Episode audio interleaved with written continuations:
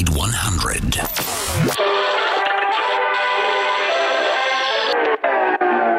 Tu ai muncit gratis pentru țara ta? Ai compensa în timpul tău liber lipsa de implicare a instituțiilor statului, dezvoltând programe și aplicații pe care ar fi trebuit să le facă în treizeci de ani de la Revoluție cei care s-au perindat pe la conducerea României? Dragoș Stanca vă invită la o discuție despre oamenii care îmbină patriotismul cu tehnologia. Invitați Bogdan Ivănel, Code for Romania și Mihai Matei, Geeks for Democracy. Upgrade one hundred, live la Radio Guerilla. Podcast upgrade one hundred dot live. Upgrade one hundred. Install the best version of you. Cu Dragoș Stanca. După treizeci de ani de bâșbâială politică în care perioadele de normalitate au fost mai degrabă excepția decât regula, asistăm la un fenomen din ce în ce mai amplu. Sătui de așteptare, însă prea puțini să decidă prin vot o schimbare radicală, oamenii din societatea civilă adună timp, resurse și bani pentru a rezolva probleme care altminteri ar trebui să stea pe agenda oricărui guvern responsabil. Se construiesc din donațiile noastre via S M S spitale, precum cel din campania Noi facem un spital, centre de găzduire a părinților și copiilor suferinți, precum Magic Home. Se plătesc voluntari care să stea alături de cei aflați în pragul morții, cum fac uh, cei de la Hospice Casa Speranței. Mai nou, avem și cetățeni, precum moldoveanul Ștefan Mandachi, care s-ar apuca să facă și autostrăzi. Practic, oamenii buni se adună și umplu vidul lăsat de prostie, de oție sau de lipsa de viziune ori coerență după caz. Asta și offline, dar și online. Dincolo de ecrane și de tastaturi a apărut, mai ales după drama de la Colectiv și anii de zbucium politic care a urmat, o nouă specie. Sunt oameni din tehnologie, din programare, din I T, care se implică tot mai vizibil, înarmați doar cu creierele lor și cu timpul pe care și-l rup de la familii, ori din proiecte care le-ar putea aduce probabil un beneficiu financiar direct mult mai important. Sunt oameni care construiesc unelte online și tech pe care statul fie nu e capabil, fie nu e dornic să le facă. Sunt oameni care vin cu un mindset din mediul privat și antreprenorial, dar cu focus pe rezolvarea rapidă a unor probleme pe care le are statul. Despre asta o să vorbim astăzi la Upgrade one hundred Live and Podcast. Ediția cu numărul patruzeci și șase începe acum. Upgrade one hundred Live now. Install the best version of you. Așadar, în ziua în care România împlinește o sută unu ani și o zi, vorbim despre cum patriotismul se poate contura și în liniște, adică discret, din linii de cod și din pixeli. Sunt Dragoș Stanca, vă mulțumesc anticipat pentru atenție și pentru timp. Suntem din nou împreună aici, exact la Upgrade one hundred. Yep. Warning, the upgrade of your one hundred percent potential is in progress. Do not disconnect. I repeat, do not disconnect. Focus, focus. Drop it like it's hot. Say what? Astăzi, invitații alături de mine în studio sunt Bogdan Ivănel, fondator și C E O la Code for Romania. Bine ai venit! Bună seara! Și îți mulțumesc pentru timp. Și Mihai Matei, cofondator la Geeks for Democracy. Bună seara! Salut! Vă mulțumesc amândurora că ați venit. Haideți să vă prezint eu așa pe scurt. Bogdan este doctor în drept internațional, titlul obținut la uh, Sciences Po din Paris, uh, după un traseu academic de zece ani care cuprinde Utrecht University, M C C, uh, Oxford University și U C Berkeley. Code for Romania pune tehnologia în slujba comunităților în colaborare cu zeci de instituții și O N G-uri, scopul organizației fiind încă de la început să producă în România schimbări sociale pozitive cu ajutorul tehnologiei.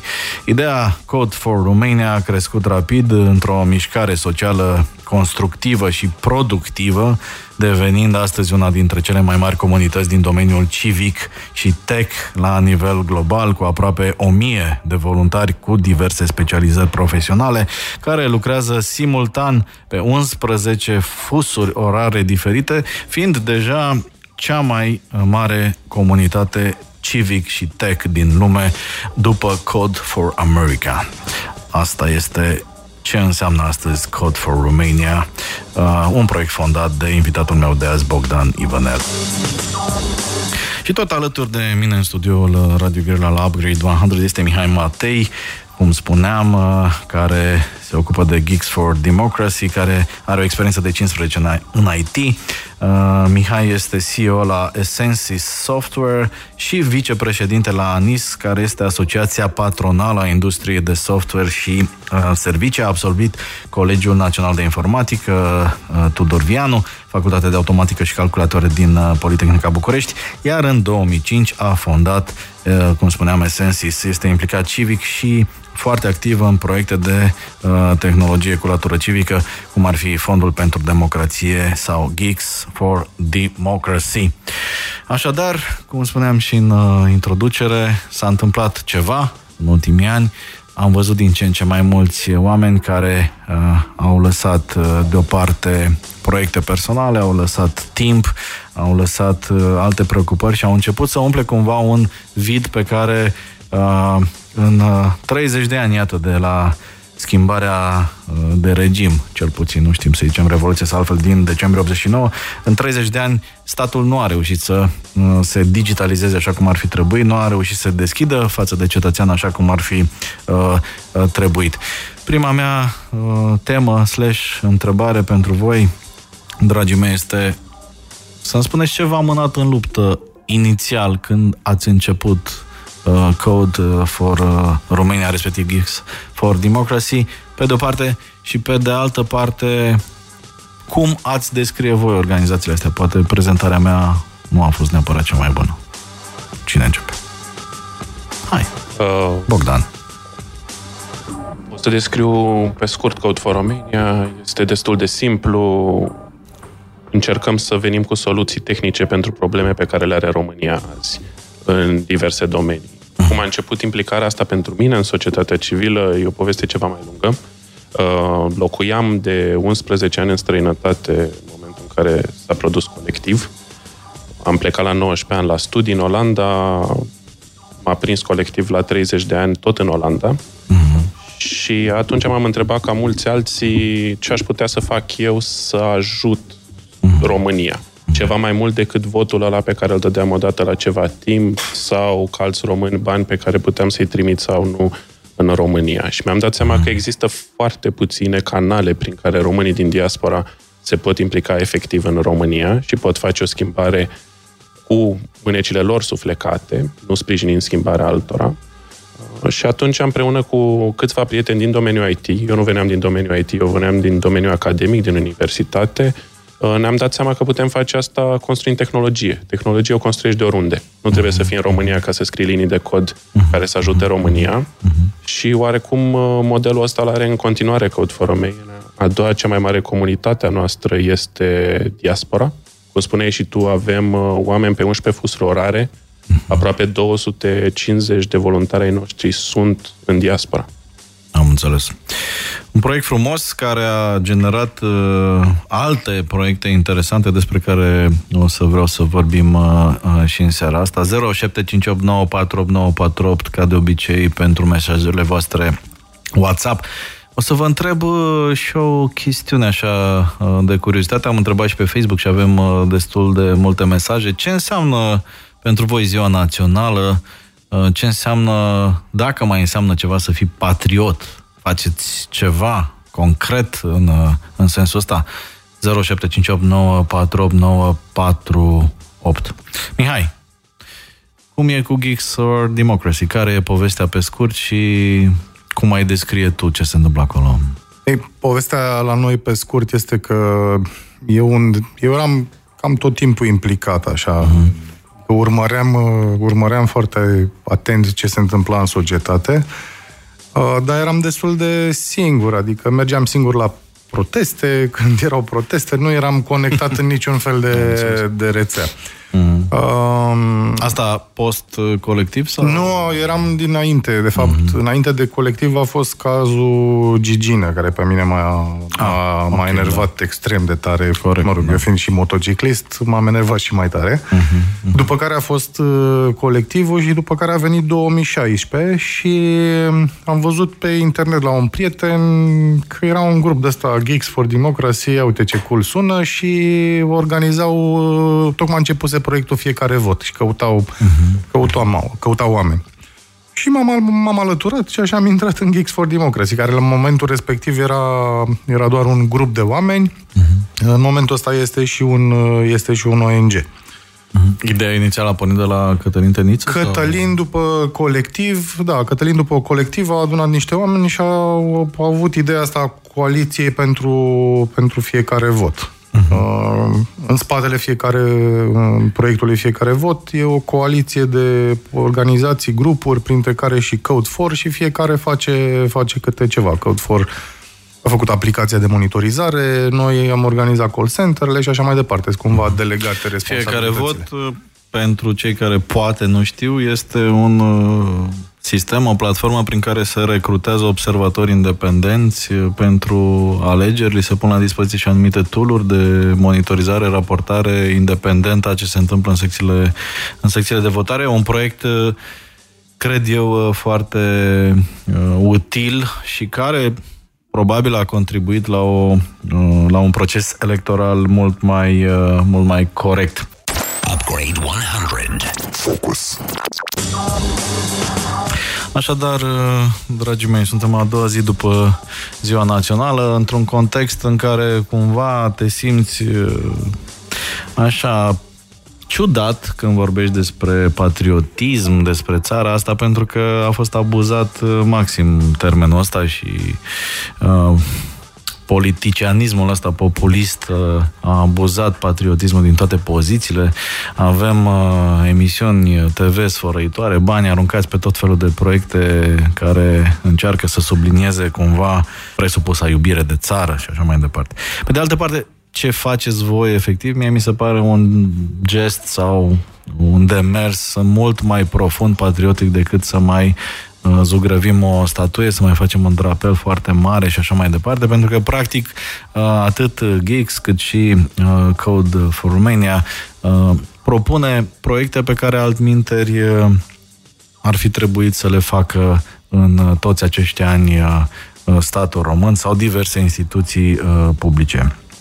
O întrebare așa tot de încălzire înainte să ne aruncăm în concret. Ce înseamnă pentru voi povestea asta a fi patriot? Mai e o noțiune care vi se pare validă? Sau e cam, nu știu, penibil, comunistoid să vorbim despre patriotism? Unii am văzut că spun că în comentarii și așa că e naționalism dacă vorbești despre, despre patriotism. Voi, voi ce credeți? Eu... Eu cred că e la fel de validă ca întotdeauna. În primul rând, nu există o echivalență, după părerea mea, între patriotism și naționalism.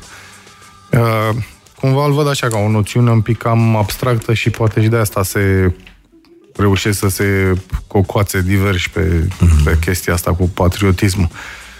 Din punctul meu de vedere, este despre comunitate. Uh, adică despre ce reușești să, să faci în fiecare zi, care nu trebuie să însemne că îți dai viața și te sacrifici mm-hmm. la nivel personal pentru obiectivul respectiv, dar cumva că încerci în fiecare zi să, să faci ceva pentru comunitatea ta. Nu știu, am, eu am un exemplu de, de nu știu, exemplu de patriotism, am o bătrânică în fața, în fața casei, care în fiecare zi scoate mătura și își mătură trotuarul din față și stradă. Mhm. Mi se pare un exemplu de patriotism patruzeci pe metru pătrat. Pe metru pe... pătrat, așa, da, da, exact. Da. Bogdan? Gând la gând cu Mihai. Când mă gândesc la patriotism, mă gândesc în principal la comunitate mm. și pentru mine patriotismul e responsabilitatea pe care o ai față de comunitate. Bineînțeles, în primul rând avem o responsabilitate față de noi înșine, după aia față de familiile noastre. Când mergem puțin mai departe de asta, când ne gândim la responsabilitatea pe care o avem față de comunitatea extinsă, fie că e țară, oraș, stradă, blocul în care stăm, că nu trebuie să ne gândim tot timpul la România, ci poate într-o zonă mai accesibilă, poate trebuie să accesibilizăm patriotismul ăsta în spații puțin mai mici de responsabilitate. Dacă suntem gata să ne luăm responsabilitățile alea, părerea mea că suntem patrioți și nu trebuie să le luăm neapărat uh, ca un sacrificiu, cum dădea exemplu voluntarilor noștri care și-au ore peste program. Și în orele alea de program, în munca pe care o faci zi de zi, dacă o faci puțin mai strategic, dacă o faci puțin mai profesionist, arată o responsabilitate față de comunitate.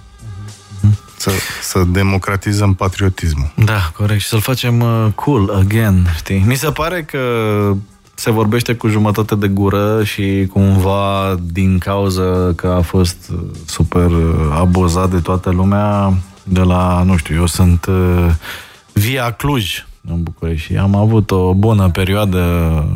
Acolo am început radioul, de asta am și revenit cumva ca antreprenor în radio, că am rămas cu nostalgie din perioada radio. Atunci, pe vremuri, ne băteam în fiecare zi cu asta, cu patriotismul sfărăitor al lui Gheorghe Funar și cu vopsitul băncilor în tricolor. Era marele gest patriotic. În loc să, nu știu, să investească în niște aplicații de transparentizare a modului în care lucrează primăria, de exemplu. Codru... Da, te rog. Acum asta aici sunt, nu știu, mi se pare că au apărut o grămadă de moaște de astea de care nu te poți atinge, adică cumva de acolo e distrusă ideea asta de patriotism. N-ai voie, da? Nu poți să zici nimic de daci, de exemplu, dacă e... Nu... Da, da, ești, da. Ești trădător de ești țară. Trădător de țară, direct. Da. Code for Romania a dezvoltat sau are în plan proiecte care sună foarte interesant, de la Centrul Civic, care își propune să elimine suprapunerea de proiecte civice similare, Vot Diaspora pentru informarea românilor din diaspora legat de procesul de vot cât mai eficient, Incognito, o aplicație de punere în legătură a surselor cu jurnaliști de investigație pentru păstrarea anonimatului. Alte idei redirecționează pentru decizia de a redirecționa doi la sută din impozitul pe venit celui mai potrivit beneficiar, ANABI pentru transparentizarea bunurilor confiscate de stat, ce zice legea pentru a urmări inițiativele legislative de care ne pasă. De altă parte, Geeks for Democracy s-a remarcat prin idei și proiecte cum ar fi Fiecare Vot, despre care am povestit, Fondul pentru Democrație, iarăși un proiect super interesant, care este un seed money pentru proiecte civice și care ajută la demararea unor proiecte. Mai face și mobilizare civică rapidă pe anumite subiecte sensibile care cer mobilizare. Deci cam cu genul ăsta de, de oameni povestim în seara asta, dragilor, la, la Upgrade o sută. Bogdan, Mihai, aș vrea să vă întreb pe fiecare dintre voi cam care dintre proiectele pe care le-ați făcut până acum le considerați a fi, nu știu, emblematice sau cu impactul cel mai mare și de ce. Uh, și de asemenea mă interesează foarte mult, pentru că sunt atât de multe uh, posibile idei și posibile, mă rog, probleme care se pot rezolva, cum decideți încotro să vă orientați atenția și resursele, care e filtrul pe care îl aplicați. Deci, unu, ce a impactat cel mai mult, doi, cum vă orientați în decizia de a mai rezolva o problemă sau alta. E foarte greu să spun care proiecte de la Code for Romania au avut cel mai mare impact, dar o să spun alea care au contat foarte mult și pentru mine și da. pentru întoarcerea. Da, pentru sigur, mine. Subiectiv uh, poate să fie. Primele proiecte pe care le-am făcut au fost niște proiecte în zona votului. Uh-huh. De la monitorizare vot pe care îl menționa Mihai, care ajută observatorii din secția de votare să trimită în timp real date și informații de acolo pe care se poate acționa, uh-huh. până la Vot Diaspora, care ajută românii din diaspora să-și găsească secția de vot și să știe cum pot vota. Astea au fost primele proiecte ale Code for Romania, niște proiecte pentru care suntem foarte cunoscuți și niște proiecte de care suntem foarte mândri, pentru că comunitatea noastră a venit împreună în jurul proiectelor astea. Și chiar săptămâna trecută la alegeri le-am văzut din nou la lucru. Monitorizare vot este la varianta trei punct zero. Suntem foarte mândri că a fost folosită și în alte țări, în Polonia, în Mexic, și la vot diasporă, numai la rândul ăsta, la ultimul tur al alegerilor prezidențiale, am avut aproape două sute de mii de vizitatori unici din diaspora. Numai în Marea Britanie au fost patruzeci și cinci de mii de utilizatori ai vot diaspora. Cred că a avut un impact foarte mare. Deci, practic, aplicațiile pe care le faceți voi, fiind open source, pot fi, să spunem așa, folosite for free și de alte organizații, O N G-uri din alte țări. Adică nu există un model de business, nu e un software as a service. Exact, exact. Sau este un software as a service, doar că este gratuit. Da, wow. Ele pot fi refolosite de oricine în altă țară, acolo unde este cazul. Mm-hmm. Monitorizare vot, de exemplu, este una din cele trei aplicații de felul ăsta din lume. Ah, ok, interesant. Și acum să răspund la a doua parte a întrebării, cum ne alegem proiectele pe care uh-huh. le facem. Jumate din activitatea Code for Romania și jumate din efortul nostru se duce într-un program de cercetare. Înainte să scriem orice linie de cod, ne uităm în fiecare an la șase domenii, care ni se par nouă cheie pentru România. Aducem la masă stakeholderii, asta însemnând O N G-uri, instituții, toată lumea care lucrează pe zonele alea. Mapăm problemele din domeniul respectiv și după aia gândim soluții pentru, tehnice pentru ele. Așa ne alegem proiectele și de acolo vin proiectele către voluntarii noștri și încercăm să fim cât mai strategici cu alegerea domeniilor. De exemplu, anul ăsta, unul dintre domenii este riscul seismic în partea de sud-est a țării. Este o chestiune urgentă care nu mai poate aștepta. Uh-huh, uh-huh, uh-huh. Deci, practic, există o etapă de research și de feedback pentru a identifica unde arde mai tare, nu? Exact, exact. Mihai, cum e la Geeks? La Geeks, asta cu decizia în ce proiecte intrăm, noi avem patru direcții. Avem asta cu Civic Power, practic, să încercăm să susținem alte O N G-uri cu resursele noastre. Avem memoria civică, proiecte de, prin care încercăm să păstrăm anumite momente cheie din istoria noastră uh, vii și să le transmitem mai departe. Avem încurajarea de vot și avem reacția, reacția rapidă. Și acum, așa, ca metodologie față de Code for, noi suntem mai haiduci, așa, un pic, nu stăm foarte tare la... Voi no... sunteți startup, ei sunt uh, corporații. Noi suntem, da, noi suntem complet startup și cred că undeva în, e și în viziunea noastră despre organizație, că noi executăm, ne executăm rapid, știi? Mm. Și ca... Acum, la a doua, a doua parte, ce proiecte îmi sunt mie dragi. Întâi aș vrea să menționez că mai avem, avem două proiecte, deci avem fiecare vot Fondul pentru Democrație, care ar fi proiectele mari. Uh-huh. Mai lucrăm la Memorialul Decretului, în care aducem, vrem să aducem poveștile femeilor care au suferit din cauza Decretului șapte sute șaptezeci. Interzicerea avortului. Interzicerea sau... avortului, da? Uh-huh. Și mai avem banii noștri, asta să zicem că ar fi proiectele mari. Și acum proiectele... Și banii noștri ce... Banii noștri este un, este un proiect care o monitorizează achizițiile, achizițiile publice. Uh-huh. Da? Și scoate la, scoate la iveală tot felul de achiziții de-astea uh-huh. Uh-huh. exagerate. Nu știu, dacă ți-aduce aminte, cred că acum vreun an, doi...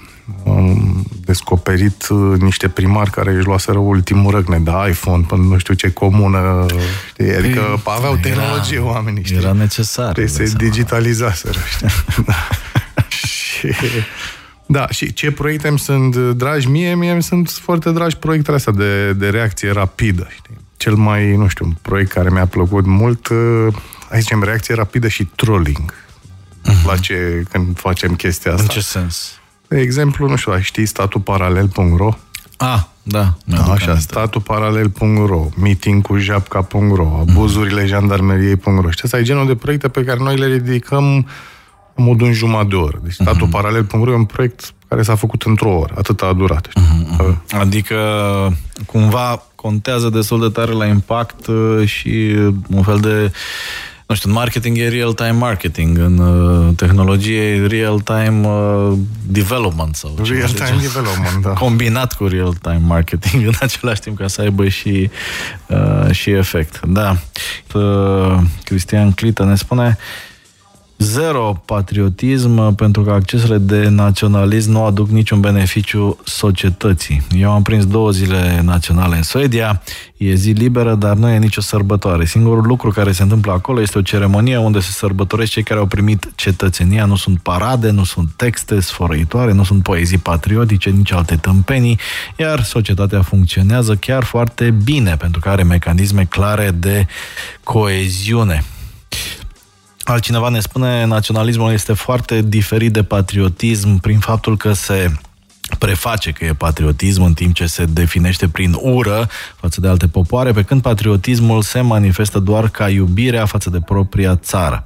Ura față de alții poate fi individuală sau de grup și e nocivă în toate cazurile. Ar fi bine să nu o mai confundăm cu patriotismul, care nu poate exista decât împreună cu alții și e orientat exclusiv pe binele comun, ceea ce fac, de exemplu, Code for Romania și alții. Felicitări, ne spune Dana. Așadar, povesteam înainte despre lucrurile faine pe care le faceți și sper să le faceți și în continuare. Voi vă bazați, practic, pe donații, mai ales, pentru finanțarea efortului vostru, nu? Ca să spulberăm și suspiciunile statului paralel vis-a-vis de cine e în spate, domnule, cine e în spate. Cam cum pot ajuta cei care ne ascultă acum, dacă vor să se implice și nu au timp, dar poate au un card valabil? Cea mai simplă formă de implicare este donația. Uh-huh. Că dacă o luăm așa, ce e cel mai accesibil dacă vrei să ajungi cu ceva, este să donezi bani, e cel mai simplu. Și cum merge povestea asta? Donează lumea sau donează doar pe criză, emoție, când mai face vreun Dragnea, vreo tâmpenie? Clar, momentele, momentele bune sunt momentele de emoție în care se întâmplă, se întâmplă ceva. Momentele bune sunt momentele rele. Da, momentele bune sunt momentele rele, exact. Spre exemplu, la, la O U G treisprezece, Cătălin a strâns în două zile peste zece mii de euro doar ca să facă insigne. Dar e, e un da. exemplu, adică oamenii erau super frustrați. Mm-hmm.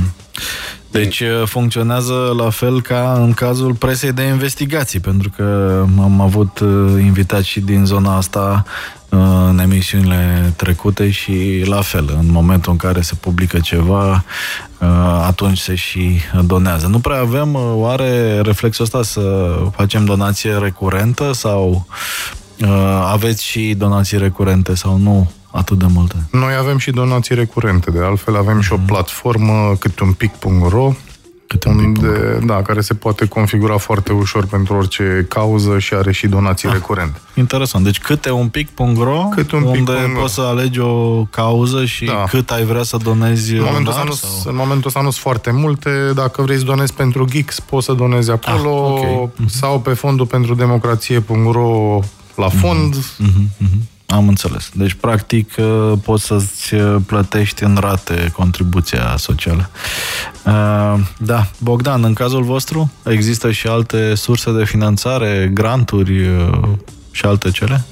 Există câteva companii care au început să ne sprijine. Uh-huh. Puținele companii care gândesc strategic. Uh-huh. Din păcate, starea donațiilor în România și din partea companiilor și din partea persoanelor private merge foarte mult către zona socială și foarte, merge foarte mult pe emoție, cum spuneai. Foarte rar e strategică, foarte rar este pe termen lung. Toate proiectele noastre de civism, să zic, sau toate proiectele noastre care ajută la transparență nu sunt sprijinite de nicio companie, nu sunt sprijinite de nimeni altcineva în afară de munca voluntarilor și contribuțiile donatorilor noștri, cum, persoane private. Cum reușim sau reușiți să, nu știu, separați, nu știu, interesul unei anumite companii de o cauză sau de o aplicație sau așa mai departe? Ce înseamnă, ce ai menționat adineaori, gândirea strategică pentru o companie? Noi le cerem companiilor să nu vină să investească neapărat într-o aplicație, ci să investească în proces. Să investească, ca noi să avem capacitate să aducem pe voluntarii ăștia lună de lună să codeze pentru binele României, să putem face cercetările alea de care spuneam mai devreme, care să ne dea aplicațiile pe care le putem dezvolta, să creeze sustenabilitate organizației în sine, pentru că organizația după aia creează infrastructură pentru România. Uh-huh. Sunt foarte puține organizații care fac asta. De obicei, există o dorință foarte mare și în zona lor să tai o panglică. Și de multe ori panglica cea mai frumoasă pe care poți să o taie nu e neapărat la proiectele strategice. O să-ți dau un exemplu. Da. Parte din cercetarea noastră de anul ăsta merge pe violență domestică. Proiectele de care este cea mai mare nevoie pe violență domestică sunt proiecte de infrastructură, strângerea datelor, case management în cadrul O N G-urilor care oferă asistență. Companiile de obicei nu o să meargă să sprijine zonele astea, o să meargă să sprijine un chatbot sau o linie de asistență pentru victime, care și alea sunt bune. Dar dacă nu avem zona aia de infrastructură de bază, nu putem face nimic. Și de aia, ca noi să putem dezvolta și zona aia de infrastructură de bază, ținem de donațiile recurente ale celor care ne sprijină. Deci, oameni buni, e foarte simplu. Code patru România, Geeks uh, for Democracy, uh, găsiți ușor via orice motor de căutare și puteți să vă implicați și să sprijiniți o cauză bună, cu siguranță. Inițiativele de tipul Code for Romania sau Geeks for Democracy au apărut și din cauza unei frustrări a noastre din mediul privat, văzând că sunt atât de multe lucruri care ar trebui făcute și nu se fac în zona instituțiilor de stat, mai ales în zona proiectelor de tehnologie. În ultimii treizeci de ani am constatat că au fost o grămadă de scandaluri, a fost o vacă de mulți pentru multe contracte dubioase, pentru că e un black box, e tehnologie, deci e scumpă, domnule. Chiar companii internaționale serioase, prin intermediari, adevărat, nu s-au sfit neapărat să se arunce la borcanul cu miere. Au fost cazuri de notorietate, branduri importante, Oracle, Microsoft și alții, Siveco, din zona antreprenoriatului local. Sigur, justiția și-a spus cuvântul, nu înseamnă că e compania în sine problematică. Înseamnă că poate cineva a luat o decizie mai exaltată să-și atingă niște obiective sau nu suntem noi aici în măsură să judecăm, dar trebuie să și spunem lucruri pe nume, că sunt cazuri evidente și sper care s-au și corectat. Totuși, mă interesează cum vedeți voi din perspectiva asta lucrurile. Unu, e atât de negru, dracu, în sensul în care, nu știu, statul nu e capabil, nu are procedurile, baza legală. Nu știu, dacă mâine unul dintre voi ar fi ministrul tehnologiei și al informației și ar avea toate resursele la îndemână, credeți că ați putea să faceți o schimbare radicală sau e cumva o combinație și de cadru legislativ greoi și de proceduri birocratice aiurea care te obligă să, să faci tot felul de tâmpenii? De exemplu, mi-aduc aminte la un moment dat am fost invitați ca și agenție de digital la Ministerul Turismului, dacă mi-aduc bine aminte, și într-un caiet de sarcini era o chestie de genul să dovedim că suntem singurii capabili să oferim serviciu de publicitate pe Google și Facebook. Adică, dai seama, nici Google și Facebook nu poate să, în sine, nu poate să pună garanția asta, că nu sunt singurii, fiind un open platform, adică incompetență crasă la nivelul scrierii caietului de sarcini sau poate alte, alte interese. Upgrade o sută. Focus. Înainte de publicitate, vorbeam despre multiplele bâlbâiele ale statului în a încerca să facă diverse proiecte din zona de tehnologie și mulți bani irosiți și așa mai departe și vă întrebam care e opinia voastră. E incompetență, e neștiință, e o combinație de toate, este corupție. Cum... Eu... Cum Cred că comentați? E o combinație de, de toate. Pe de, o, pe de o parte, încă legislația achizițiilor mm-hmm. este complicată. Nu e extrem de ușor pentru o instituție publică să cumpere soluții software, de exemplu. Mm-hmm. E o problemă și cu, și cu competența, adică resursele, și aici e o problemă a pieței în general. Piața asta noastră de I T este extrem de competitivă. Da? Nu sunt extrem de mulți oameni buni, iar salariile în privat sunt mai mari decât cele de la stat. Da? Și un un om în bun, I T, că în restul în domeniilor I T, da, a început I T. Să... Da, da, strict, de, strict de I T vorbesc. Da. Adică pentru soluții complexe îți trebuie oameni, oameni care au văzut multe și au multă experiență. Mm-hmm. Da, în primul rând, cred că e o problemă de viziune. Adică eu cred că în România statul are o, o viziune de asta foarte intervenționistă, știi? Uh-huh. Respectiv, ok, există o problemă, hai să găsim soluția directă a problemei respective, știi? Și uh-huh. din punctul meu de vedere trebuie să dai cumva cu peretele. Uh-huh. Adică trebuie să vii cu, cu măsuri de infrastructură. Nu. Eu observ din ce în ce mai multe inițiative, inclusiv în zona privată, nu știu, există site-uri de tip termene punct ro, de exemplu, care adună informații de la Ministerul Finanțelor, de la instanțe, de la diverse alte instituții. Integrarea asta a bazelor de date, iarăși este o mare, mare problemă. Fiecare minister e cu feliuța lui, cu infrastructura lui, nu există neapărat o se dezvoltă, se dezvoltă foarte mult în insule, adică fiecare instituție mm. este o insulă fără accent pe uh, integrarea aplicațiilor mm. între instituții. Asta, acolo e problema. Da. De Bogdan, tu cum vezi povestea asta? Ca să începem de la cauză, bineînțeles, a fost foarte multă corupție, a fost și foarte multă incompetență și în continuare există amândouă uh-huh. într-un dans sinistru așa câteodată. Bineînțeles, de ce nu se schimbă ceva? Nu există din nou nici aici gândire strategică. Există heirupuri, hai să facem un sistem care rezolvă problema X, uh-huh. dar niciodată guvernul nu s-a gândit cum putem să creăm infrastructura pentru ca digitalizarea României să se întâmple.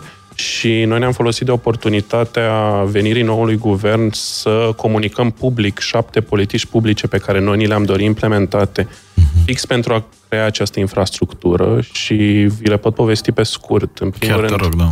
Există nevoie de sprijin politic la cel mai înalt nivel pentru digitalizare și crearea unei unei singure instituții consolidate care se ocupă de așa ceva în subordinea primului ministru. Și eventual, poate, transpartinice și apolitice, pentru că sunt proiecte pentru care un mandat guvernamental nu e suficient, mai ales că la noi mandatele durează și sub un an. Exact. Oriunde vedem că s-a făcut un salt calitativ și cantitativ brusc în digitalizarea țării respective, orică ne uităm la Austria, orică ne uităm la America, orică ne uităm la Estonia, a fost un efort coordonat de la vârful administrației executive în direcția asta. Și uh, care sunt elementele de bază? Adică care e propunerea voastră sau viziunea voastră vis-a-vis de cum se poate rezolva? Prima este asta, consolidarea uh-huh. tuturor atribuțiilor într-o singură instituție care primește și sprijin politic. Numărul doi, avem nevoie de oameni care sunt obișnuiți și au specialitatea de a evalua uh, nevoi de înțelegerea cauzelor nevoilor respective și care pot să conceapă soluții funcționale pentru acele nevoi. Oamenii aia nu sunt neapărat programatori.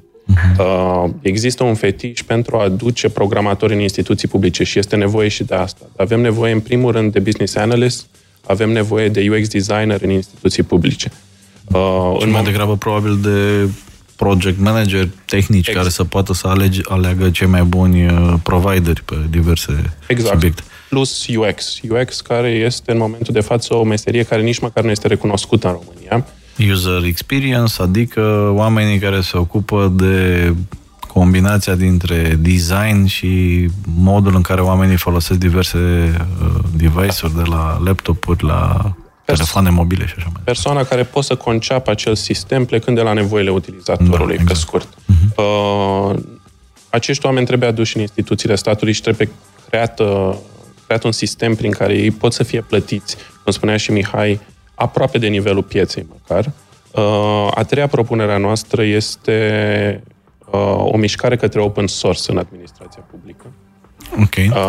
Asta înseamnă codul accesibil, refolosibil de către toată lumea. Și asta ajută, unul la mână, la transparență uh-huh. și doi la mână diminuează costurile, pentru că sunt multe zone în care putem să reutilizăm aceeași aplicație, același cod, mai ales dacă ne uităm în administrația publică locală. Da. Aceeași aplicație de parcare um, e utilă și la Timișoara, și la ea, și la Cluj. Așa numit, mă rog, wireframe sau o gândire a unui, unei aplicații care, nu știu, poate fi folosită într-o direcție. Odată poate fi nu? Copy-paste în mai multe administrații și doi, poate fi probabil baza, codul de bază poate fi redirectat către alte utilități. Da, la costuri minime. La costuri și minime. Ai... Și asta trebuie să înțeleagă cei care sunt factori de decizie și care ne ascultă. Trebuie să înțeleagă toată lumea, de fapt, că e și o presiune publică care contează. Există soluțiile open source care sunt mult mai ieftine și, practic, diferența de bază este că nu mai cumperi de la un provider care devine cumva furnizor agreat pe viață, asigurând mentenanță la niște costuri discutabile uneori și dispare suspiciunea. Și, bineînțeles, lucrul ăsta nu se va întâmpla peste noapte. E nevoie de o tranziție. Uite, în America, douăzeci la sută din codul instituțiilor publice este open source. Putem să trecem și noi printr-o tranziție în care creăm capacitatea administrației. În România există vreun exemplu în care avem, nu știu, o instituție care e mai avansată, mai în regulă din punctul ăsta de vedere, din ce ați văzut? O să-ți dau un exemplu. Anul trecut, în timpul președinției românești a Consiliului European, Uniunea Europeană a avut un eveniment în România, se chema Share and Reuse, pe zona de I T. Vroiau ca un gest frumos față de țara gazdă să poată prezenta un software făcut de o instituție publică, open source, și care a fost refolosit de o altă instituție publică, ori din România, ori din altă țară Uniunii Europene. Și pur și simplu n-au găsit niciun exemplu de felul ăsta să-l poată prezenta. Uh, da. Acolo, acolo Funny, suntem. Noi acum lucrăm la un portal de date deschise pe care îl facem gratuit pentru primăria din uh, Timișoara și primăria din Cluj-Napoca. Va fi probabil primul proiect de genul ăsta share-uit, open source, de două administrații publice.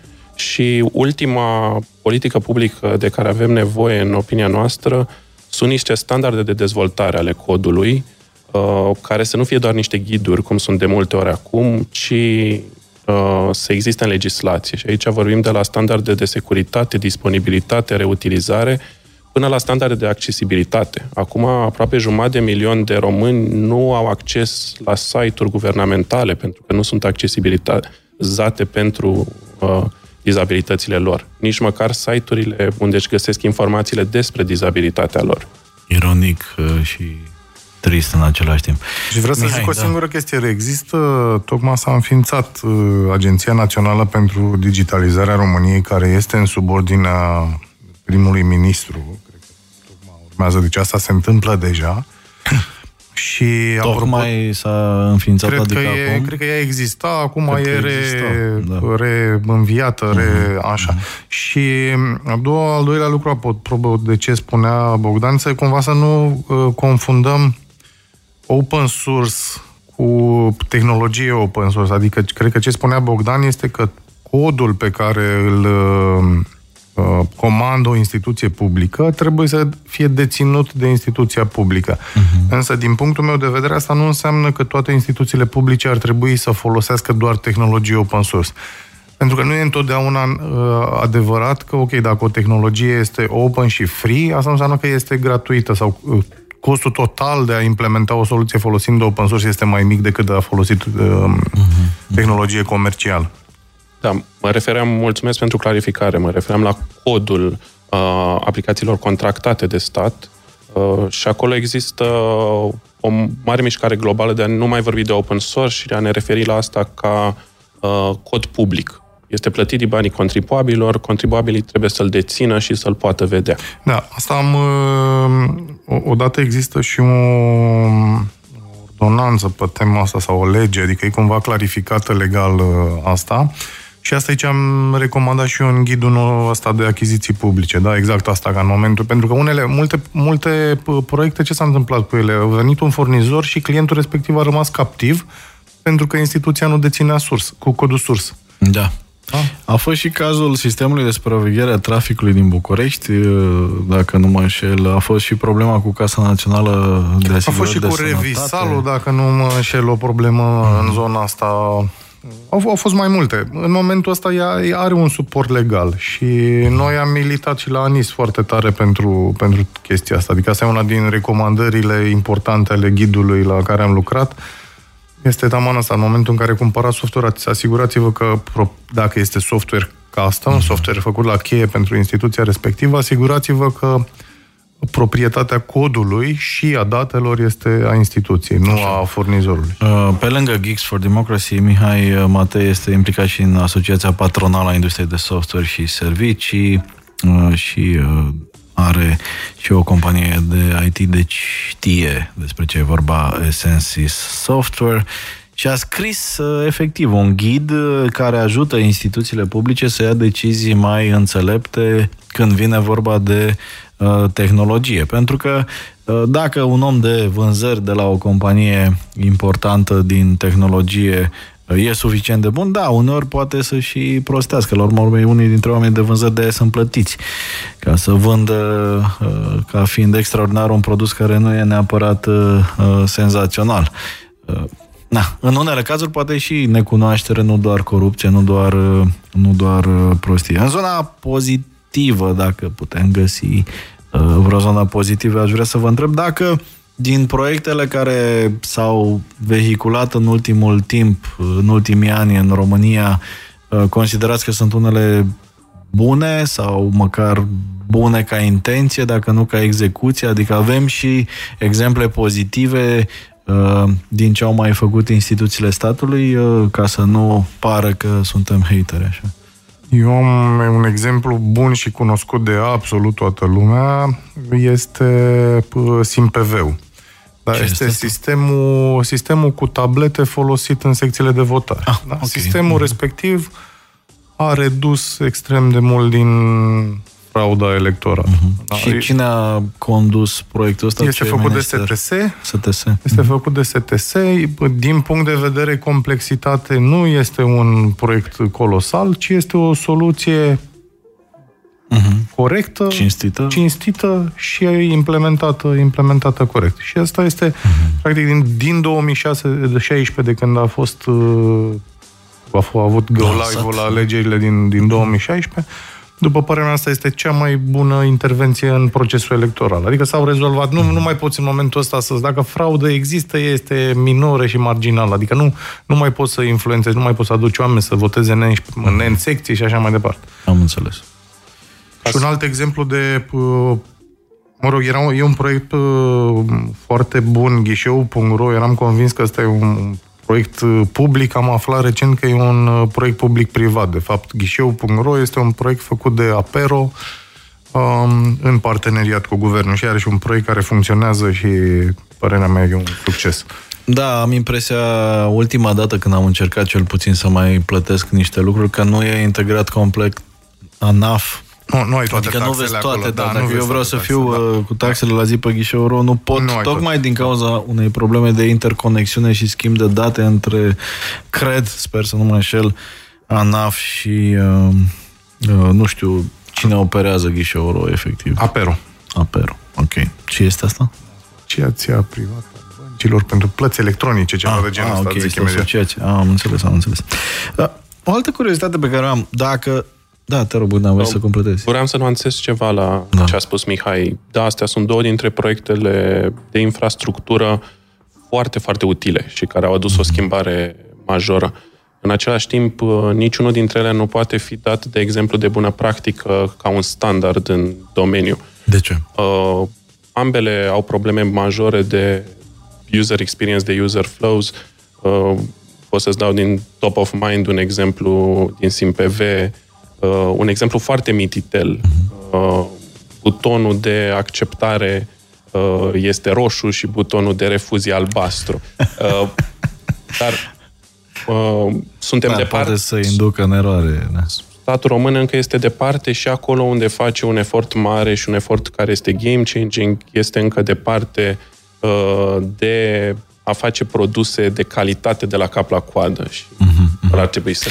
Și da, probabil obiectivul. Și din cauza, din cauza lipsei de, de experiență. La urma urmelor e ca la orice companie, știi? Dacă nu ai experiență, de obicei faci un proiect primul, nu este neapărat extraordinar de bine. Bun, dacă vor instituțiile publice să lucreze cu Geeks for Democracy sau cu Code for Romania, Există această posibilitate? Există protocoale de colaborare deschisă? Pot să apeleze la, la voi sau, sau nu? Da. În caz... Te rog. Lucrăm cu instituții publice. Încă de la început, când am înființat Code for Romania, am spus că nu închidem ușa instituțiilor statului, ne focusăm pe a lucra cu societatea civilă, dar suntem întotdeauna deschiși să lucrăm și cu instituțiile statului atunci când credem că putem să oferim ajutor și că sunt destul de coerenți și ei. Bineînțeles, instituțiile de obicei, cum știm și noi, sunt destul de volatile, foarte personalizate. Am avut, cred, discuții cu toate instituțiile mari din România, de la fiecare minister până la ANAF și primăriile orașelor mari. Cu toate astea am reușit să semnăm cât un parteneriat și să mergem mai departe în niște proiecte care au și văzut lumina zilei cu doar câteva instituții publice. Cu Ministerul Justiției, cu care avem un parteneriat deja de trei ani și cu care lucrăm la câteva produse, indiferent de guvernul care s-a peridat la Palatul Victoria. Lucrăm cu, spuneam, cu Primăria Cluj-Napoca și cu Primăria Timișoara pe câteva proiecte. Tot ajutorul pe care îl dăm noi instituțiilor statului este pro bono. Nu vrem să atingem vreun ban al statului. Și condițiile noastre sunt următoarele. Tot ce facem e open source. Tot ce facem trebuie să vină ca urmare unei analize clare de nevoi și de dezvoltare ca la cartea aplicației respective. Așa că pentru orice instituție publică care este gata să lucreze în felul ăsta, noi suntem deschiși. Upgrade o sută. Focus. Așadar, ia să vedem ce mai spune lumea. Sincer, întâi decembrie a fiecărui an a fost o zi, sau ar fi fost o zi memorabilă dacă această sărbătoare nu s-ar fi întrerupt brusc într-o altă zi de decembrie, treizeci a anului o mie nouă sute patruzeci și șapte. De atunci România nu mai are demnitate, nici istorie modernă. Apoi, într-o altă zi de decembrie, în douăzeci și doi, ne-am recâștigat puțin demnitatea și apoi ne-am pierdut-o din nou și încă bâșbâim. Eu mă simt la fel, ne spune Cristina Stark. Julian Buluc ne spune: vor fi toți pereții colorați cu steagul României și unii vor înjura ungurii și cam atât înseamnă la noi o zi națională. Eu m-aș mulțumi dacă nu ar spune nimeni nimic și doar uh, și-ar posta uh, cartea de identitate cu ștampila votat. Un alt mesaj de la Ioana Erdei: lost trust and love and interest. Pe sinceritate, dacă mă uit în jur, sistemul de justiție e slăbit, te îngrozești când vezi ce se întâmplă, educația este oribilă, te îngrozești când vezi că nu există siguranță la școală, sănătatea la pământ, se lărgește numărul persoanelor vulnerabile și mi se pare că e tot mai mare lupta pe clasa de mijloc să câștige și să se mențină în zona de siguranță, presupun că se referă la partide, respectiv să-și îmi permit alternative private, astfel, altfel ești mâncat. Acum o zi am văzut la T V cum un primar dintr-o comună viola copii cu acordul părinților în schimbul ajutorilor sociale. Hmm, mi-a scăpat asta. Cineva ne spune că ar putea să ajute cu U X și U I. Bănuiesc că poate să vă contacteze, e tot timpul nevoie de ajutor. Da, alte mesaje. Ia să mai vedem ce mai avem pe aici. Pe o scară de la unu la zece, cred că simt ziua națională între patru și cinci. Se sărbătorește o comunitate cu care am în comun limba. Este o valoare importantă, nu neg, dar sunt multe alte valori ale acestei comunități în care nu mă regăsesc, spune Ion Ghergheță. De douăzeci de ani caut motive serioase să rămân în țară și încă locuiesc în România, spune Răzvan Ioniță. La noi, dacă e să uh, facem un rating pentru patriotism, uh, cred că e undeva între unu și patru. Noi nu suntem de vină, e setată scara greșit. Uh, ne plafonează de când ne știm, spune Andrei Rosetti. Salutare, Andrei! La mine patriotismul e zero barat, festivism ieftin, chestii patriotari, de azi să fim serioși. Ne amintim brusc de unu decembrie, în rest nu dăm doi bani pe istorie, de exemplu centenarul, ziua veteranilor și alte cele, spune Silvii Seceriu. Cred că eu sunt cea mai patriotă din bula ta, spunea cineva. Mie îmi pasă foarte mult de țară și pentru mine patriotismul este în primul rând ce pot face pentru a susține dezvoltarea comunităților și a uh, ceea ce în engleză numim national assets. În ultimii cincisprezece ani, ca O N G-ist, am dezvoltat programe de păstrare a patrimoniului și am testat modele de reducere a sărăciei la țară. Cam așa văd eu patriotismul de la două mii de kilometri distanță, ce-i drept. Apropo, mâine mă duc la o recepție la Londra de Ziua Națională. De-abia aștept. Ne spune Aura. Salutări, Aura. Să mai vedem, vă rog să dați invitațiilor telefonul meu, mă interesează demararea cel puțin un proiect. Sunt consilier în Primăria Generală a Municipiului București. Bine, domnule Sorin Marinescu, voi transmite. Soțul german mă întrebase sâmbătă, de ce se mai fac paradele astea militaro-comuniste la voi în România? Ce treabă mai aveți voi cu rușii și chinezii? E, spuneți-i totuși soțului german că se fac și în Franța și peste tot. Eu nu am scris încă de acum trei ani și mi-am luat hate, cum s-ar zice, că eu aș vrea, vrea să văd la paradele de Ziua Națională, nu știu, oameni ca Mihai Matei aici în studio, oameni ca Bogdan Ivănel aici în studio, oameni care fac lucruri pentru România fără neapărat să poarte o haină militară sau o pușcă sau așa mai departe. Cred că poate idealist, cândva în viitor mi-aș visa, mi-aș dori să văd olimpici defilând, să văd o paradă militară care nu exploatează fricile noastre și lucrurile constructive. Mai e mult probabil până atunci, dar asta nu mă oprește să îmi doresc, să-mi doresc acest lucru. Domnilor, ne apropiem încet, încet așa de concluziile discuției noastre, sper eu, plăcute și pentru voi de astăzi și aș avea câteva dileme. Mai luăm și de la cei care ne ascultă câteva mesaje, dacă doriți așa pe ultima sută să mai faceți precizări. M-ar interesa viziunea voastră vis-a-vis de ce s-ar putea întâmpla în viitorul transparentizării actului de guvernare și cum ar trebui cumva să arate uh, ecosistemul ăsta setat corect. Că discutăm de ce noi în regulă, dar poate uneori pierdem uh, din vedere cum ar trebui să fie. Care ar fi niște principii pe care ar trebui să construiască, dacă nu neapărat prin absurd, dar dacă avem printre ascultători oameni care uh, sunt implicați în administrația publică și poate ar vrea să facă lucruri bune, dar nu știu neapărat cum, ce ar trebui să aibă în vedere? Legat de transparență, eu am o idee extrem de fixă. Adică, nu, hai să nu vorbim de principii, vorbim de ceva extrem de concret. Transparentizarea trebuie să înceapă cu transparența cheltuielilor și veniturilor. Ok. Deci noi trebuie să... E o chestie simplu de făcut, mă rog, relativ simplu de făcut. Trebuie să vedem absolut toate fluxurile din trezorerie. Uh-huh. Da? Absolut tot ce absolut se plătește... Ce, exact, da. Tot ce nu e secret de stat. Uh-huh. Da, există unele care secret de stat nu pot fi publice, dar altfel, orice înseamnă flux uh, financiar prin trezorerie trebuie să fie da. publicat. La urma urmei sunt banii noștri. Asta una. Să știm deci de... sunt, sunt două chestii care se pot face și ar schimba radical, din, după părerea mea, ar schimba radical toată uh, problema cu transparența statului și cu eficiența uh-huh. uh, personalului public. Unul este, sunt fluxurile financiare și doi, sunt toate contractele de achiziție publice trebuie să fie la vedere uh, online.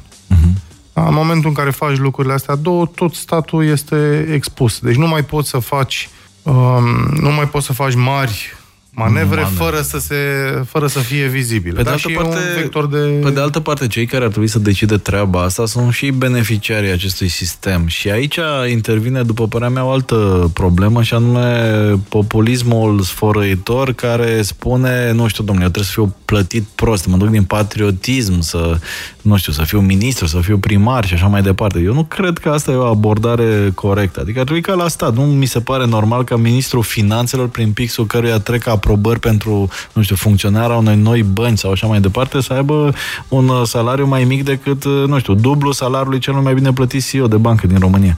Adică aici, mă rog, e o altă problemă, că e o contradicție cumva. Noi așteptăm de la cei care sunt beneficiarii micilor sau marilor șpăguțe, respectiv șpăgoaie, să fie și cei care își taie craca de sub picioare, atât din când noi nu încurajăm performanța. Nu atragem, nu știu, oameni care să vină să dea concurs, să fie secretar de stat la Ministerul Agriculturii pe, nu știu, douăzeci de mii de euro pe lună, dacă atât ai media de revenue pentru un specialist valoros.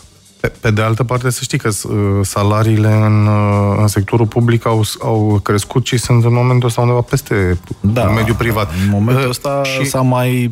Da, și, rezolvat, și, dar nu știu dacă în ceva, da, suntem într-o, într-un cer vicios, dar de undeva trebuie să rupem pisica. Uh, și transparentizarea este o modalitate de a rezolva uh, chestia. Mărirea asta de salarii fără niște lucruri care se țină de performanță și perfecționare e o altă problemă, tot greșită. Adică, simplu fapt că ești slujbaș la stat, nu trebuie să te intituleze la un salariu foarte mare pentru că ești acolo. În fine. Bogdan?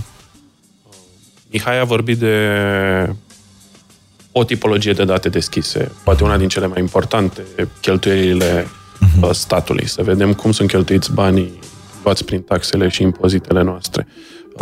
Aș lărgi puțin zona, aș spune că statul trebuie să facă un efort real de a deschide date. Uh-huh. Este o datorie pe care o are și este singura metodă prin care noi putem să avem un control asupra lor. Cu toate acestea, datele acestea deschise nu rezolvă toată problema. Trebuie, în primul rând, deschise într-un mod coerent. Statul român consideră deschise datele din declarații de avere, deși sunt niște P D F-uri scanate, scrise de mână, pe care nu se poate face analiză pe datele respective. Mm-hmm. Următorul proiect pe care îl va lansa Code for Romania va fi o platformă de crowdsourcing pe zona de digitalizare a declarațiilor de avere. Acolo răspunsul este simplu. Știu și ei cum pot să fie digitalizate sau culese digital acele declarații de avere. Un user, o parolă, a da. intrat și a completat electronic, nu de mână, ca să poată fi datele uh, utilizabile. Da. Trebuie să existe, bineînțeles, un sprijin politic pentru mm-hmm. zonele astea și o decizie politică. După aia trebuie să existe și ceva know-how. Noi lucrăm de un an acum cu Primăria Cluj-Napoca și Primăria Timișoara în construcția unui portal de date deschise în care ei își deschid datele. Uh, au nevoie, știu din experiența asta, au nevoie de expertiză. N-au experți de date în interiorul primărilor, n-au experți de date în interiorul uh, instituțiilor publice. Datele se culeg prost, cu greșeli, neintegrate între ele, cu taxonomii diferite de la o instituție la alta. Noi am găsit o soluție pentru asta la Cluj și Timișoara. Am adus în parteneriat universitățile din cele două orașe, care au expertiză pe zona asta și pot să sprijine. Interesant. Upgrade one hundred. Focus. Să mai vedem câteva mesaje. Cât de patriot sunteți, dragii mei. Caut tricoul cu not only I am awesome, I am Romanian too și îl port la serviciu ca să aud de la colegi. Ca de obicei, I always thought you are Swedish or Russian, ne spune Carmen Pleșa. Probabil că nu mai e în România, Carmen. Mie îmi pasă să spun cât e o tâmpenie, ca și cum m-ai întreba, well, mamă, cam cât de mult îți iubești copiii de la unu la zece. Mama spune mereu maxim. Îmi iubesc țara așa imperfectă cum e, îmi iubesc părinții, bunicii, străbunicii, stră, stră, stră, stră, stră, așa cum au fost ei. Chiar îmi iubesc țara și de asta nu plec și mi-aș dori ca ai mei copii să rămână, dacă pleacă să studieze în afară. Așa că eu spun clar, te iubesc România, așa, semi-româncă, cum mă văd unii, ne spune Adriana. Ia să mai vedem. România pare genul ăla de țară de care îți pasă mai mult cu cât ești mai departe. Că, na, dacă nu-ți bați capul de zi cu zi, cu... nu-ți bați capul de pereții de aici, parcă ai timp să te gândești la ea și să-ți pese. Cam ca un meme, toți îl șeruiesc, pun replici faine, idei de toate, dar parcă nu și-ar dori să fie ei personajele, ne spune Adriana Matei. Așadar, domnilor, multe mesaje, oamenii ne spun cum percep ei patriotismul, eu mi-am permis să spun că eu vă percep pe voi ca fiind my kind of uh, patrioți, pentru că faceți lucruri uh, cu adevărat utile, fără să, uh, nu știu, vopsiți uh, neapărat uh, în roșu, galben și albastru uh, cerul. Uh, faceți proiecte care au un impact și pentru asta aveți tot uh, respectul uh, meu și sper că și susținerea celor care ne ascultă. Donați pentru Code for Romania, donați pentru Geeks for Democracy, vedeți ce fac băieții că uh, merită.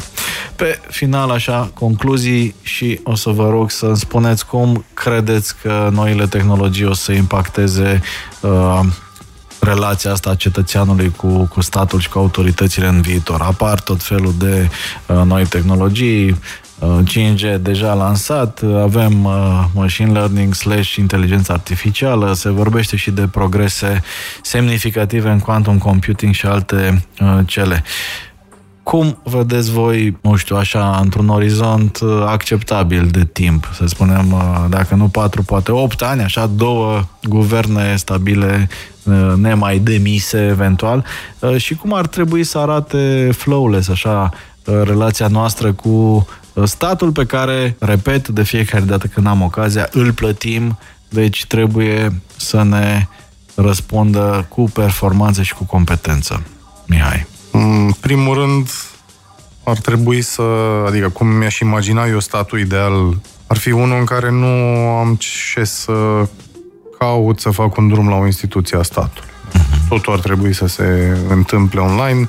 Singurul drum ar fi poate ăla pentru a-mi ridica niște credențiale, no, user și o parolă, ca să spunem simplificat. Asta ar fi. După care, na, cum, cum i-am întrebat cum ar influența noile tehnologii, cum, cum, ar, cum vor influența statul, nu? Uh-huh. Cred că e foarte greu să știm în ce direcție se, se vor duce, pentru că cap, capabilitățile sunt uh, infinite. Spre exemplu, povesteam cu cineva acum câteva zile despre un sistem, cred că în America era implementat, dacă nu mă înșel, se cheamă Palantir, uh-huh. care avea, avea uh, putea să prezică uh, cu o precizie extrem de mare, deci la modul jumătate de oră și o arie geografică de cinci sute de metri, unde se va petrece următoarea infracțiune. Da, Palantir chiar a fost considerat un Cambridge Analytica, Cambridge Analytica mult exact. Mai performant, dar a rămas acolo. Foarte izolat. Peter Thiel da. E implicat acolo și da, are și aplicații în zona asta, o companie foarte interesantă, într-adevăr. Foarte interesant ce e acolo, da. Bogdan? E partea de implementare, mi se pare cea mai ușoară. Putem să ne imaginăm foarte multe cu tehnologia de azi. De departe e partea cea mai ușoară, partea grea este a avea voința să faci uh, lucrurile acelea, voința politică. Este foarte greu de obținut. Într-o țară care crapă pe la toate încheieturile, este foarte greu să atragi atenția în zona aceasta de digitalizare, chiar dacă ea, pe termen mediu, are un efect benefic în toate zonele societății. Uh, și doi la mână know-how. Uh, acea capacitate și infrastructură în administrația publică încât să putem găsi soluțiile corecte la aceste probleme. După aia, implementarea celor soluții, cum spuneam, este partea mai ușoară. Mi-aș dori și un change of mind frame, o schimbare de gândire a statului român. Unul la mână, să pună cetățeanul în centru, nu doar pe cetățean, și pe birocrat și pe fiecare, dar să se uite la nevoile cetățeanului, să plece cumva și de acolo. Doi, și când vorbim de date, să ne gândim cum trebuie cetățeanul informat și cum trebuie să vorbești cu cetățeanul. secolul douăzeci și unu. Companiile au reușit să afle cum trebuie să vorbești cu cetățeanul în secolul douăzeci și unu. Uite și noi, societatea civilă, mai bine, mai rău, ne dăm seama cum trebuie vorbi cu cetățeanul în secolul douăzeci și unu. Statul român este foarte în urmă. Dacă îi dai cetățeanului un ghid de treizeci și opt de pagini despre cum poate vota la alegeri, nu o să-l citească, n-are timpul, nu o să înțeleagă cuvintele care sunt folosite acolo și, de fapt, tu nu-ți atingi obiectivul. Trebuie un stat mult mai agil pe partea de comunicare. Să sperăm că și discuțiile de genul acesta ajută, pentru că poate... sau sper că există, poate dacă nu la primul nivel, la nivelul doi, trei, patru, oameni de bună credință în aparatul de stat, oameni care sunt buni profesioniști, care uh, își deschid uh, mintea și uh, pot să contribuie, poate și de jos în sus, la, la îmbunătățirea lucrurilor. Și dacă îmi permiți, Dragoș, uh, vreau să spun că nu trebuie să așteptăm neapărat statul. Putem, cum vedem la Geeks for Democracy, cum vedem la Code for Romania, cum vedem la multe organizații din societatea civilă, să ne apucăm noi să corectăm unele lucruri pe care le putem corecta. Uh, noi avem motoul ăsta la Code for Romania, We are the ones we've been waiting for. Aș traduce în română cu noi suntem aceia pe care i-am tot așteptat. Da, fi tu schimbarea pe care ți-o dorești, nu? Eu nu sunt de acord. Nu, eu vreau să văd statul funcționând, da? Nu trebuie să fixăm noi problemele statului. Statul trebuie să funcționeze. Asta e părerea mea.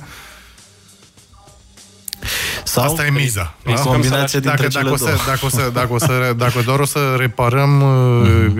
aici, colo, diverse lucruri, again, noi nu avem capacitatea de a rezolva problemele, problemele statului. Noi putem să dăm niște exemple aici, colo, dar nu putem rezolva problemele. Deci noi trebuie să facem statul să, să, să funcționeze. Da, putem să venim cu idei, putem să uh, ne punem competența la dispoziție, dar nu vom fixa noi, nu vom rezolva noi problemele statului și nici nu trebuie să ne propunem. Și din punctul meu de vedere este, este greșit să dăm mesajul ăsta în care, da, o să venim noi și o să rezolvăm problemele statului. Eu am lucrat în proiecte publice mari, știu ce e acolo. Da? Nu este fezabil, adică... Uh, cu... Vă apreciez tare mult pe voi, îmi place foarte mult și de Geeks și de Code for Romania. Noi, toate O N G-urile din, adunate din, din țara asta, nu ar fi în stare să livreze două, trei proiecte mari pe an uh, în, în România, o, software vorbim. O să-ți dau niște exemple. Uh, bineînțeles, statul are rolul principal și statul trebuie să înceapă să se desțelenească. Până atunci nu putem aștepta cu mâinile în sân. Dacă noi nu construiam Vot Diaspora, statul avea același ghid de treizeci și opt de pagini, prin care foarte mulți oameni din diaspora poate n-ajungeau la vot. Puteam să așteptăm și să spunem, e treaba statului, nu e treaba noastră. Ne-am dus și am făcut aplicația respectivă. Bineînțeles, nu putem face niște proiecte imense de infrastructură, dar am putut schimba acest lucru care a ajutat câteva, câțiva zeci de români să voteze. Dacă ne uităm... Sute de mii chiar. Da. Dacă, spre milion. Dacă ne uităm la violența domestică, un domeniu pe care l-am mai atins mai devreme, statul are o obligație prin lege să construiască adăposturi.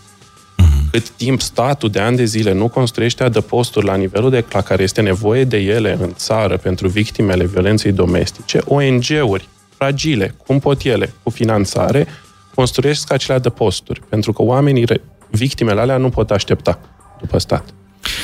Adevărat, pe de altă parte, lucrurile ar trebui într-o societate normală, într-o țară normală, să se întâlnească la mijloc. Autoritățile să fie oneste și să înțeleagă tehnologia și să înțeleagă beneficiile tehnologiei și să nu se lase, poate, în unele cazuri, păcăliți sau păcălite, dacă vorbim de autorități, de, nu știu, un discurs de vânzări mai bun sau așa mai departe. Cred că discuțiile de genul ăsta și deschiderea către toată lumea, toți factorii implicați, a informației, a cunoștințelor, măcar a teoriei, că nu trebuie să ne pricepem de mâine cu toții la programare și la U X design ca să putem să schimbăm lucrurile. Toate aceste lucruri pot contribui în timp la o Românie mai bună, mai modernă, mai transparentă, la un act de guvernare făcut într-adevăr în slujba cetățeanului și în slujba celor care își plătesc taxele și impozitele pentru a avea o viață mai bună. Bogdan Ivănel, Code for Romania, fondator și C E O, Mihai Matei, unul dintre fondatorii Geeks for Democracy și vicepreședinte ANIS, vă mulțumesc foarte mult pentru idei, pentru timp și mai ales vă mulțumesc mult pentru ce faceți folosind tehnologia pentru o societate mai bună. La mulți ani în România, să zicem. Upgrade one hundred by Dragoș Stanca at Radio Guerilla. Shutting down the system.